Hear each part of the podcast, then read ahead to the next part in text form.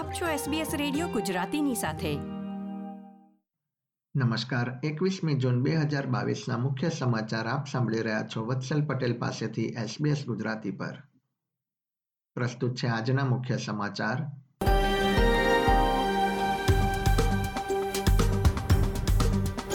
વીજ કંપનીઓને ખોટી રીતે વીજળીની કિંમતો વધારવા સામે સરકારની ચેતવણી. ઓસ્ટ્રેલિયામાં પાંચ વર્ષથી નાના બાળકોને કોવિડ નાઇન્ટીન પ્રતિરોધક રસી આપવા અંગે વિચારણા અને દેશભરમાં કોવિડ નાઇન્ટીનથી મંગળવારે ત્રેપન મૃત્યુ. હવે સમાચાર વિગતવાર. ન્યૂ સાઉથ વેલ્સના ટ્રેઝરરે આજે રાજ્યનું બજેટ રજૂ કર્યું હતું, જેમાં સરકારે વિવિધ યોજનાઓ રજૂ કરી હતી. રાજ્ય સરકારે ઘર ખરીદતા લોકો માટે સ્ટેમ્પ ડ્યુટી હટાવવાનો નિર્ણય લીધો હતો. બીજી તરફ બજેટમાં મહિલાઓ સાથે સંકળાયેલી બાબતો વિશે વધુ ઉલ્લેખ કરવામાં આવ્યો હતો. મહિલાઓ બાળકને જન્મ આપ્યા બાદ નોકરી પર પરત ફરી શકે તે માટે વધુ સારી સુવિધા તથા ચાઇલ્ડ કેર જેવી બાબતો માટે પિસ્તાલીસ બિલિયન ડોલર ખર્ચ કરવામાં આવશે. ટ્રેઝરર મેટ કીને જણાવ્યું હતું કે મહિલાઓની કાર્યસ્થળે સંખ્યા વધારવાથી વર્ષ બે હજાર સાહીઠ સુધીમાં આર્થિક વિકાસ આઠ ટકા જેટલો વધશે.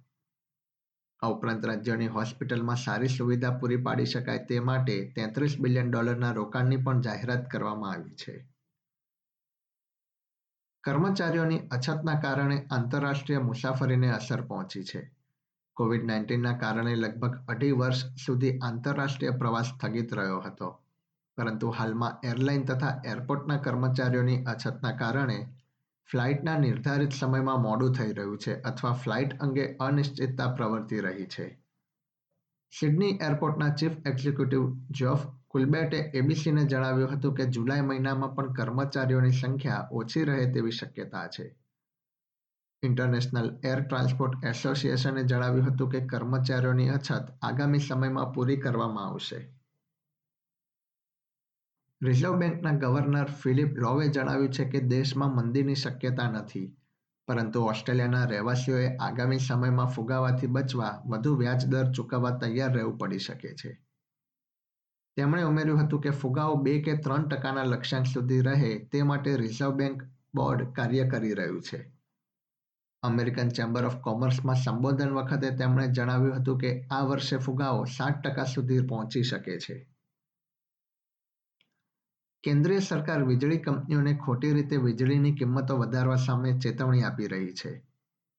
Australian competition and consumer commission વીજ કંપનીઓ દ્વારા વીજળીની કિંમતો વધારવાના મુદ્દા પર તપાસ કરી રહી છે. સરકારી બાબતોના કેન્દ્રીય મંત્રી બિલ શોર્ટને જણાવ્યું હતું કે વીજ કંપનીઓએ દેશના રહેવાસીઓની પરિસ્થિતિ સમજીને ખોટો ફાયદો ન ઉઠાવવો જોઈએ.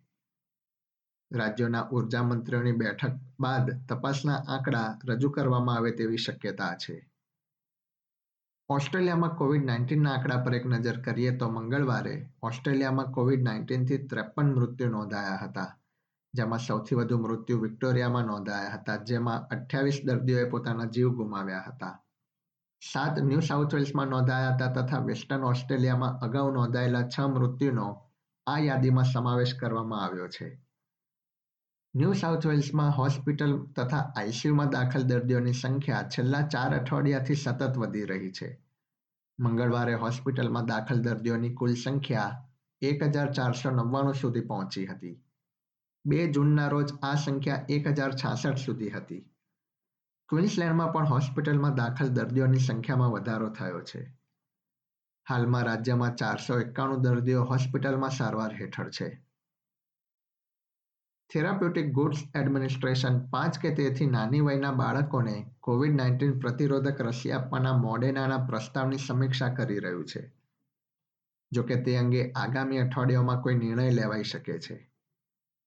ઉલ્લેખનીય છે કે અમેરિકામાં પાંચ કે તેથી ઓછી ઉંમર ધરાવતા બાળકો માટે કોવિડ નાઇન્ટીન પ્રતિરોધક રસીને તાજેતરમાં મંજૂરી આપવામાં આવી હતી. સાઉથ ઓસ્ટ્રેલિયામાં ઓક્યુપેશનલ થેરાપિસ્ટ અને ફિઝિયોથેરાપિસ્ટ જેવી સુવિધામાં કાર્ય કરતા કર્મચારીઓ માટે રસીના ત્રણ ડોઝનો નિયમ હટાવવામાં આવે તેવી શક્યતા છે.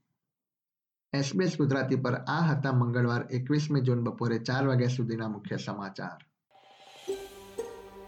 આ પ્રકારની વધુ માહિતી મેળવવા માંગો છો? અમને સાંભળી શકશો Apple podcast Google podcast Spotify કે જ્યાં પણ તમે તમારા પોડકાસ્ટ મેળવતા હોવ.